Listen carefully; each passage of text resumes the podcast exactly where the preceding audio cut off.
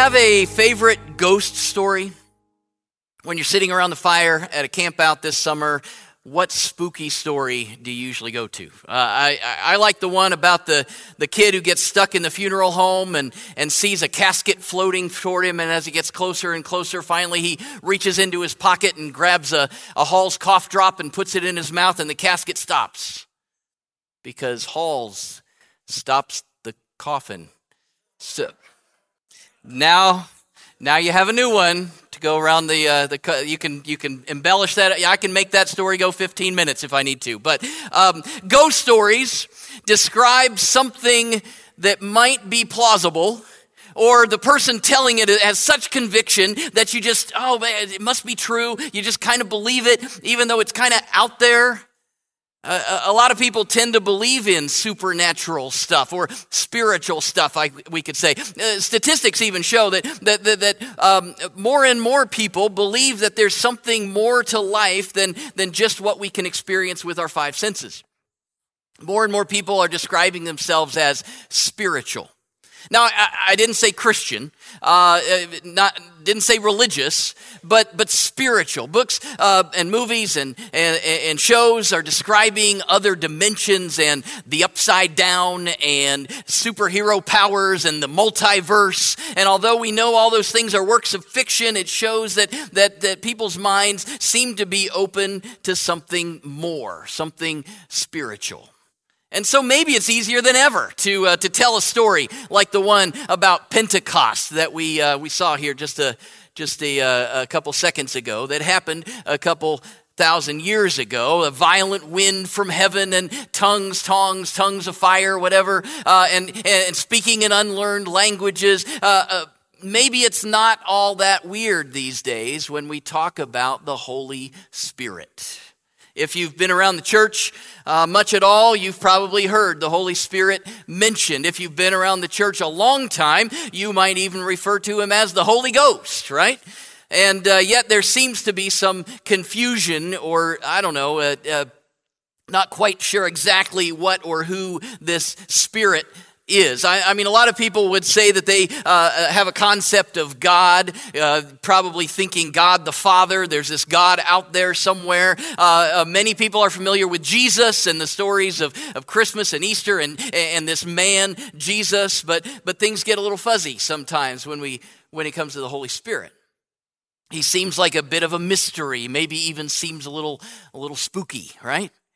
So let's try to clear up a couple things for us today and how we need to relate to and respond to the Holy Spirit in our lives. First of all, uh, the Holy Spirit is fully God. Uh, we say that, that he's the third person of the Trinity. So there's the Trinity God the Father, God the Son, God the Holy Spirit, one, one uh, God, three persons. Maybe you get the impression, though, that it's a hierarchy, right? So it, it's not that the Holy Spirit is the third most important. It's the third, he's the third person of the Trinity, uh, but he's just as much God as the others. It's not that, that, that there's like this, uh, you know, podium, uh, gold, silver, bronze, and, and the Holy Spirit's bringing up the, the, the, the they're all God. God. The Holy Spirit is fully God. We also need to know that the Holy Spirit is a person, not an it, right? The Holy Spirit is not a, a force. Uh, despite what you might see uh, in uh, in the movies uh, where where uh, the the you know the the Jedi can uh, zoom in on and, and connect with the Force and and uh, that's that's movies that's not Bible. Um, the Holy Spirit is not just the the good energy in the room or I have a good feeling about this, or something made me say this or go there. It's not just the good vibes that I'm getting. The Holy Spirit is a person, not an it. So both of those things are, are important, uh, that he is fully God and that he is a person, uh, because since he is God and since he is a person, the Holy Spirit is relational. We, can, we relate to him. The, he is a personal God who wants to have a relationship with us. The disciples uh, didn't quite understand that when Jesus told them that he was uh, uh, uh leaving, that, uh, uh, that, that this whole relational thing, I mean, they, they, that's one reason why they, they didn't they, they didn't like it because they had been in relationship with Jesus. And, you know, I mean, they kind of liked him and, and they were enjoying their time together and seeing him move and work in their lives and in the world. And, and so, so Jesus gathered with them. And right before his betrayal and crucifixion, he had a heart to heart with his disciples. And, and the long version is in John chapter 14, 15, 16, and 17, where, where, um, Jesus gather, gathers with his disciples in the upper room and he's telling them all of these things and what's going to happen, and, and he's going to leave. And he describes the Holy Spirit. And, and it's in that conversation that Jesus told them that it was actually going to be better for them if he left. John 16, verse 7 uh, says this But very truly I tell you, it is for your good that I'm going away. Unless I go away, the advocate will not come to you, but if I go, I will send him to you. So the disciples are, are, are, grieving over losing Jesus, and, and in the face of that, he tells them that, that it's for their good that he's going because the Holy Spirit, who Jesus refers to here as the advocate, the Holy Spirit is coming. Why, why is that going to be better? Uh, we, we see that. Jesus actually describes it a, a, a, couple chapters earlier, still in the same conversation, John chapter 14, verses 16 and 17. He says, I will ask the Father, and he will give you another advocate to help you and be with you forever, the Spirit of truth. The world cannot accept him because it neither sees him nor knows him, but you know him, for he lives with you and will be in you. Jesus had been with his disciples for several years. They, they, they hung out together. He taught them. They were closer than brothers, but, but there were times when he wasn't actually with them. He, Jesus was human and he was confined to specific place and time. And so sometimes he sent the disciples out different places to do certain things, or, or there, were, there were times, I'm sure, when they just weren't always in the same room together, right? And so, so the, Jesus was, was confined to time and, and place. But as he heads back to heaven, he's promising to send the Holy Spirit who will not just be with them, but will be in them. Uh, Pastor Jim Cymbala puts it this way in one of his books Through his physical body, Jesus could be a mentor, teacher, preacher, and friend to the disciples, but he couldn't produce change from the inside out. This would be for the Spirit to accomplish, just as God had planned from all eternity. It's better the Holy Spirit is not limited to time and space. So if God is within us in spirit form, it's better than God beside us in physical form. As great as it was for the disciples uh, when Jesus was here, it's actually better for us now because the Spirit is here. It, it's better because the Holy Spirit does so much in us and for us. I mean, it's virtually impossible, I think, in, in, in one sermon to unravel everything that the Holy Spirit is up to in our lives. Uh, he, has, he has quite a job description. Uh, again, I don't have time to, to give you chapter and verse on, on all of these things, but the Holy Spirit is, is literal, literally referred to from cover to cover in throughout Scripture and uh, describes uh, who He is and what He does. He, he convicts us of sin. He inspires us. He guides and directs our lives. He gives us discernment to know what is best. The Holy Spirit is described as a counselor. He's our advocate. He is someone who stands up for us and encourages us. The Holy Spirit fills us and empowers us and purifies us and sanctifies us. It is the Spirit that bears witness with our own souls that we are God's children. Romans says that he is interceding for us, uh, praying for us, talking to God the Father on our behalf. Right now, the Holy Spirit is doing that for you.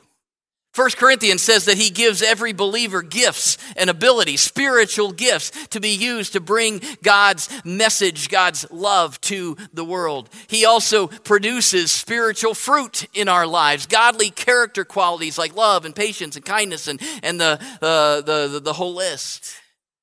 Maybe a great way to summarize all of that because that's so much is to describe the Spirit the way Jesus did, the way Paul did. It is the Spirit who gives us life. The Spirit is the source, our source of true, abundant spiritual life. Jesus said it in John 6 63. The Spirit alone gives eternal life. Uh, human effort accomplishes nothing, and the very words I have spoken to you are spirit and life. Romans 8, uh, the Apostle Paul says in verse 10 But if Christ is in you, then even though your body is subject to death because of sin, the Spirit gives life because of righteousness. And if the Spirit of Him who raised Jesus from the dead is living in you, He who raised Christ from the dead will also give life to your mortal bodies because of His Spirit who lives in you. Through the Holy Spirit, God enables us uh, to live abundant lives, to, to live in relationship with Him, to overcome sin and temptation. Because when we come to the place of repentance and God forgives us of our sin, uh, Scripture tells us that all followers of Jesus receive the Holy Spirit. Luke 11, 13. If you then, though you are evil, know how to give good gifts to your children, how much more will your Father in heaven give the Holy Spirit to those who ask him. And then in Acts chapter 2, on the day of Pentecost, uh, Peter is, is preaching and he says, Each of you must repent of your sins and turn to God and be baptized in the name of Jesus Christ for the forgiveness of your sins. Then you will receive the gift of the Holy Spirit. All followers of Jesus, Christians, have been given the Holy Spirit. If you've repented of your sins and, and accepted God's grace and forgiveness, uh, if you're a follower of Jesus and then, then He chooses to live within you through His Spirit. We, we talk about it in a lot of different ways. We're born again. Uh, Jesus, uh, in that conversation in, in John chapter 3, talks about being born again as being born of the Spirit. Uh, we, uh, uh, we, we say we invite Jesus into our hearts. What's the Spirit of Jesus that we invite into our lives? the, the Holy Spirit is is, is, within us if we are following Jesus. That's a spiritual fact. A.W. Tozer wrote it this way The Holy Spirit is not a luxury. No, He is for every child of God a vital necessity. So if, if all that is true, and I believe that it is, or I wouldn't have spent however much time I just did preaching about it all. If all that is true, then, then I have a question. If all followers of Jesus have the Holy Spirit and the Holy Spirit does all of those things, why aren't more people living abundant lives? It, is this just some theological stuff that we pull out on the, uh, the uh, whatever Sunday, sixth Sunday after Easter, and, and uh, it doesn't really play out practically? Actually, I, I think the answer is, is, is very practical. I think we're not living abundant lives because even though the Spirit does all those things and, and we have the Spirit, we're not keeping in step with the Spirit. Galatians 5.25 puts it, puts it that way. It says, Since we live by the Spirit, let us keep in step with the Spirit. Yesterday, I ran my umpteenth half marathon, and uh, maybe my last. Maybe I think that every the day after every half marathon. I don't know. Uh, and maybe I've mentioned this before. If you've run races, you'll know that, that uh, in those longer races, the race organizers provide uh, what they call pacers to, uh, to help people out. Their pacers are people who are, who are going to run the race at a certain pace no matter what. Now, I, I, usually have a decent idea of, uh, of what my pace is when I'm running. I, I, I, have a, usually have a goal time that I'm shooting for. Now, yesterday I just wanted to finish, and I did. And I didn't finish halfway through either, so that was good. But uh, uh, usually I have this goal of, and I know kind of what my training has been like, and so I kind of know where the, the pace is that I need to be at. And, and I have an app on my phone that, that talks to me in my ears every mile. It tells me how long that mile was and, and how long I've been running overall and what my overall pace is, and and uh, uh, she, you know, she talks to me every mile, whether I want to or not. And um, I guess I could I don't know. I think I can make that like a guy's voice or a, you know whatever whatever intonation I want or accent. I don't know. I haven't messed with that. But but uh, so I'm listening to music, but then I get interrupted every mile. Hey, you've gone a mile and you're going this pa- this pace. So I, I have a general idea of, of where I'm going and, and how I'm how I'm doing. But but in a race, it can it can get pretty challenging to stay right on that pace that uh, that that you need. I tend to either get caught up in the excitement and I'm uh, feeling good. I'm keeping up with other people. Well, that that per- I've got to be you know faster than that person, or uh, oh, these guys are going well, and I'm feeling good, so I'm just gonna. And so I end up going too fast a lot of times early on, especially in the race. Or or the other is true. I can get tired and sore, and and I can slow down, and usually without even realizing it. And and so following a pacer is a is a great solution. Um, the, the pacer runs the whole race. There's a, uh, a one that, I mean, I can't imagine running with that thing on your back the whole time. But, but they, they, they run the whole race and they've got this big sign. They're holding it or it's attached to them somehow. And they're running the whole race with this sign. And either has a certain pace per mile or a, or a certain finishing goal time uh, printed on it. And people who want to run at that pace, uh, finishing the race right around that time, then they keep in step with that pacer. Uh, if you if you start out too quickly and you realize you're in front of the pacer, then you need to slow down and get back in, in step. If you're, if you're dogging it, maybe late in a race or maybe up a hill, you, you've got to push it to keep up with that pacer, no matter how hard it might seem. You, you want to keep in step with that pacer so you end up with good results. And I, I think it's a good analogy to say that the Holy Spirit is our pacer in life, leading us exactly where we should go. In my relationship with God, the Holy Spirit is living within me. He's doing or, or trying to do all of those things that I mentioned before, guiding and encouraging and counseling and convicting, all, the, all, those, all those things. But if I'm not following His pace, if I'm not keeping in step with Him, then I won't experience the abundant life that He's trying to lead me to. We have to be careful to not get out of step with the Holy Spirit. There's uh, four specific ways, maybe there's more, but there's at least four specific ways that I think we get out of step with the Spirit. And they're kind of a, uh, a progression of sorts, I think. And so uh, I, I, want us to look at, at, those four things and, and, and as, uh, as warnings, I guess, of things not to do if we want to stay in step with the Spirit. The first thing is to don't grieve the Holy Spirit. Ephesians 4:30 says that exact thing. Do not grieve the Holy Spirit of God with whom you were sealed for the day of redemption. Grieve. Don't grieve the Holy Spirit. It's, it's interesting to use that word grief there, right? Uh, you can only grieve someone if you're in a close relationship with them, right? The Good News Bible translates this verse this way Do not make the Holy, God's Holy Spirit sad. Don't grieve the Holy. Dr. Dennis Kinlaw writes it this way. He says, uh, a personal relationship has to be very close in order for grief to even be possible. You can grieve your mother or father, you can grieve your husband or wife, you can grieve a close and intimate friend, but you cannot grieve a casual acquaintance. You can offend him, but not grieve him. You can certainly never grieve an enemy. You can make him mad or hostile, but that's not grief. The word grieve indicates a tender, intimate, and loving relationship in which someone who loves deeply is hurt. I think the first question we have to ask as we see uh, the, the, that, that admonition, don't grieve the Holy Spirit, is Am I living in such a close, intimate, personal relationship with the Holy Spirit that grieving Him is even possible? Because I think sometimes we're so distant from the Holy Spirit that, that, that we're, we're an acquaintance at best. Am I living in that close, intimate relationship?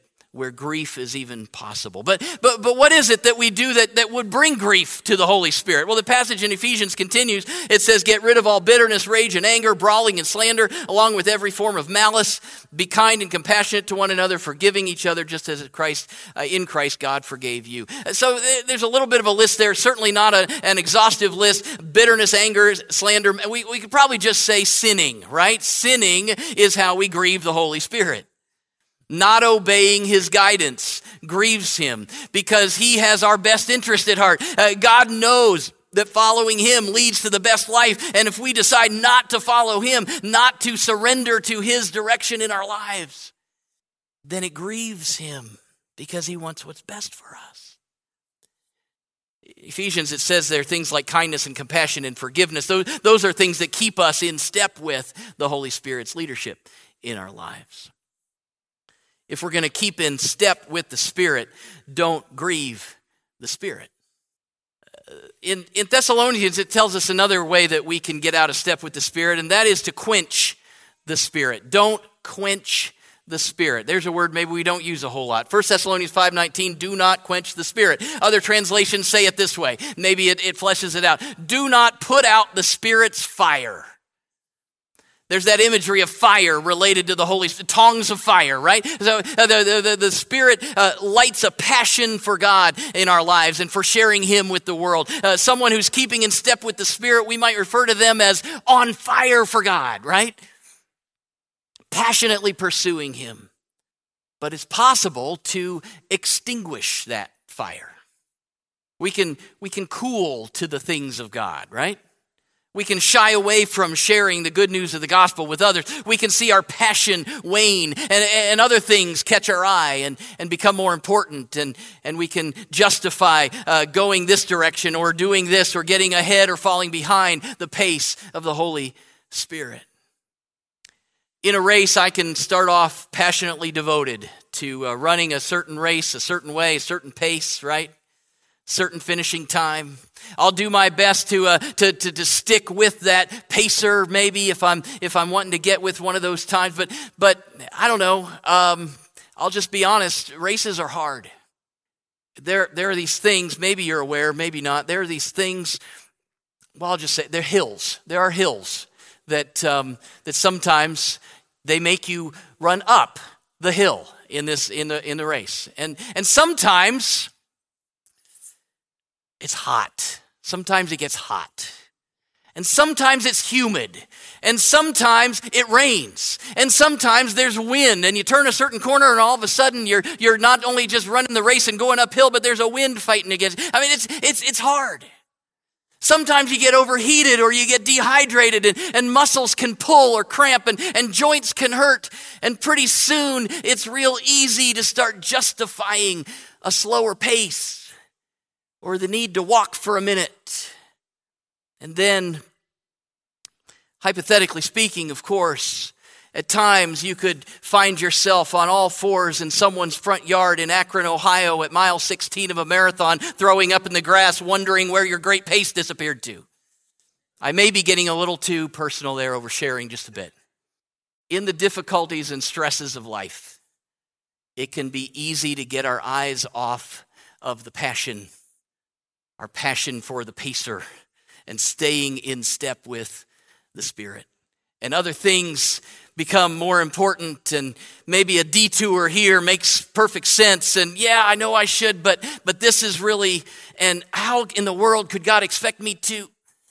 And there's soreness and pain and, and difficulty on the outside and on the inside, and it's easy to just, just start justifying why we can't keep in step with the Spirit.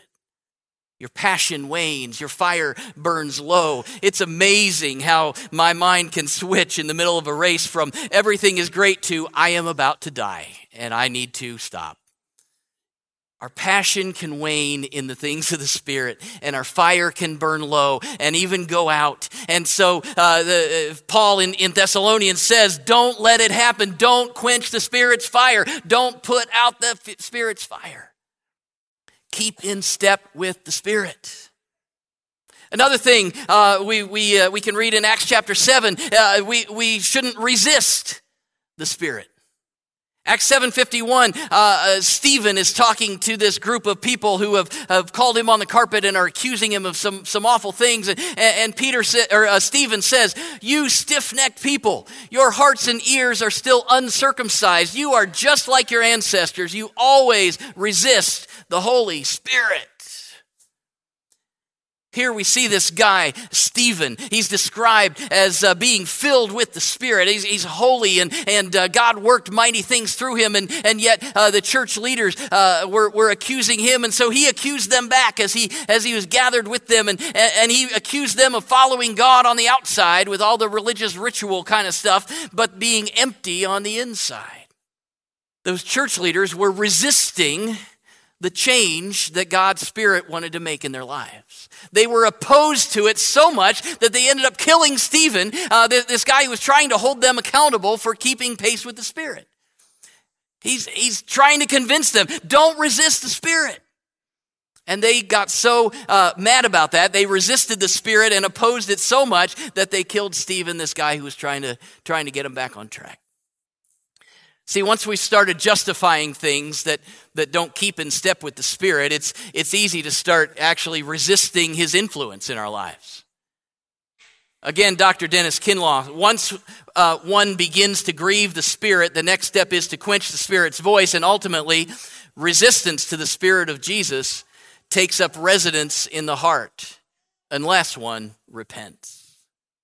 So we find ourselves in, in opposition to the Spirit, resisting His guidance and direction.